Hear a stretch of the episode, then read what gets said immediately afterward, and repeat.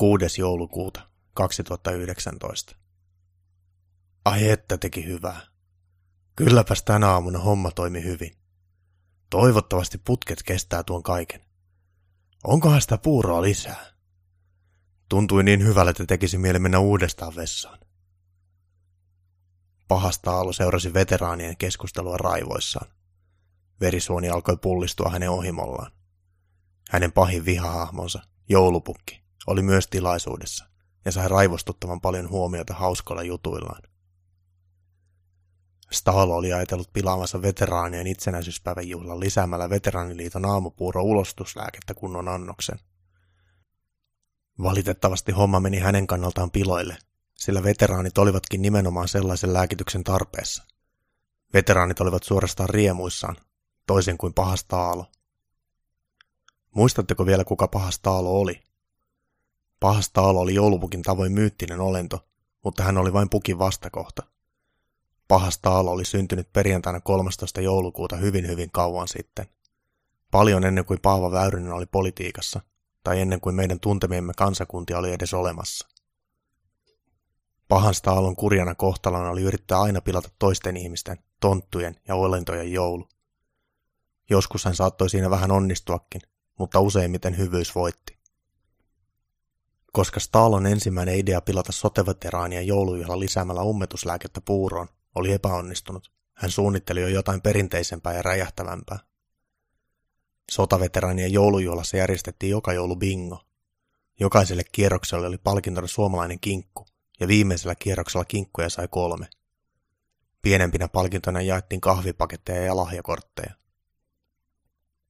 Staalo oli piiloutunut bingopöydän alle. Kun oli toiseksi viimeinen kierros ja yleisö keskittyi taputtamaan kinkun voittajalle, paha Staalo alkoi toimia. Vaivihkaa hän ujutti luihun kätensä laatikkoon, jossa oli edellisen kierroksen arvotut pallot.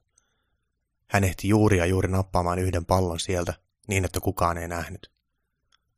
Punainen pallo oli numero 13. Se oli Staalon syntymäpäivä, joten hän ajatteli sen tuovan onnea. Staalo oli saanut eräältä Naton leivissä olevalta trollilta erittäin voimakasta Semtex-muoviräjähdettä. Muoviräjähde oli sellaista, että jo pieni määrä saattoi aiheuttaa erittäin suuret vahingot. Staalo halkaisi bingopallon numero 13 linkkuveitsellään. Sitten hän tunki molemmat puolikkaat täyteen muoviräjähdettä. Hän työnsi pallon sisään ajastimen, joka antoi 10 minuuttia aikaa ennen räjähdystä. Sitten hän yhdisti puolikkaat. Hän ujutti pallon takaisin laatikkoon. Bingoilan isäntänä toimi Martti Ahtisaari, joka ei ollut sotaveteraani, mutta suostui mielellään bingoisenäksi ruoka- ja juomapalkalla. Hän otti käytetyt pallot ja kaatoi ne uudestaan käsin pyöritettävään bingolaitteeseen. Sinne meni myös se epäonnen pallo 13. Keittiössä oli lotista koostuva 15 hengen vapaaehtoisjaos, joka valmisteli jo bingon jälkeisiä kahvitarjoiluita. Tarjolla olisi kohta voileipiä, joulupipareita, joulutorttuja glögiä, kahvia ja teetä. Moni veteraani oli käynyt myös kysymässä, saisiko aamupäivällä tarjottua puuroa vielä lisää. Onneksi sitä oli vielä ison kattilan pohjalla jäljellä. Ruokasalin suuri pöytä oli katettu jo ja koristeltu joulun värejä kynttilöin. Ainoastaan kahvia ja teen valmistumista odoteltiin. Joulupukkikin osallistui bingoon. Hän oli voittanut kolme kahvipakettia ja lahjakortin giganttiin. Kaikista eniten hän halusi saada kinkun tuliaiseksi korvatunturille. Viimeinen kierros oli meneillään. Joulupukki ajatteli, että hänellä kävisi viimein hyvä tuuri. 42. Martti Ahtisaari kuulutti mikrofoniin.